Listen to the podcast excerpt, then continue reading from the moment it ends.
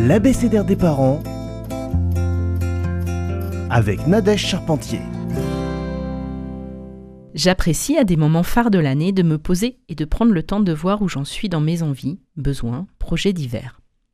Les deux gros moments sont le retour des vacances d'été et ce début d'année. Je prends alors le temps de faire un bilan des choses que j'ai faites, prévues, non prévues, mais qui m'ont nourri, qui m'ont fait grandir.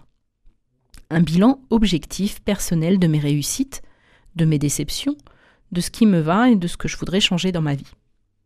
En tant que parents, nous pouvons faire cette introspection personnelle, mais également dans notre rôle de parents. Qu'est-ce qui a été chouette cette année, gratifiant? Qu'est-ce qui est dur, qui nous pose problème? Qu'est-ce qu'on souhaite pour maintenant? Plus de temps pour notre couple, pour nos enfants? Retrouver un rythme moins soutenu, avoir des temps de pause avec nos enfants pour profiter d'eux avant qu'ils ne soient trop grands? Faire un voyage, une activité que l'on souhaite faire depuis longtemps en famille?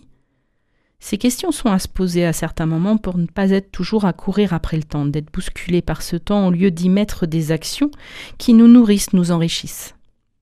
Ce pouvoir de discerner est une chance pour nous. Se demander ce qui nous convient, ce que l'on veut, laisser pour chaque jour s'améliorer, améliorer notre vie de famille. Pour finir ce moment de discernement, je me prépare un tableau de visualisation. Qu'est-ce que c'est? Eh bien, c'est un tableau qui reprend les bases de ce que nous souhaitons mettre en place, ce que l'on veut mettre en avant pour cette nouvelle année. Sur ce tableau, on y met des phrases, des images, une expression, un dessin. Il doit nous plaire esthétiquement. Nous devons être fiers de ce qu'on en a produit. Nous devons le mettre dans un lieu où l'on passe régulièrement.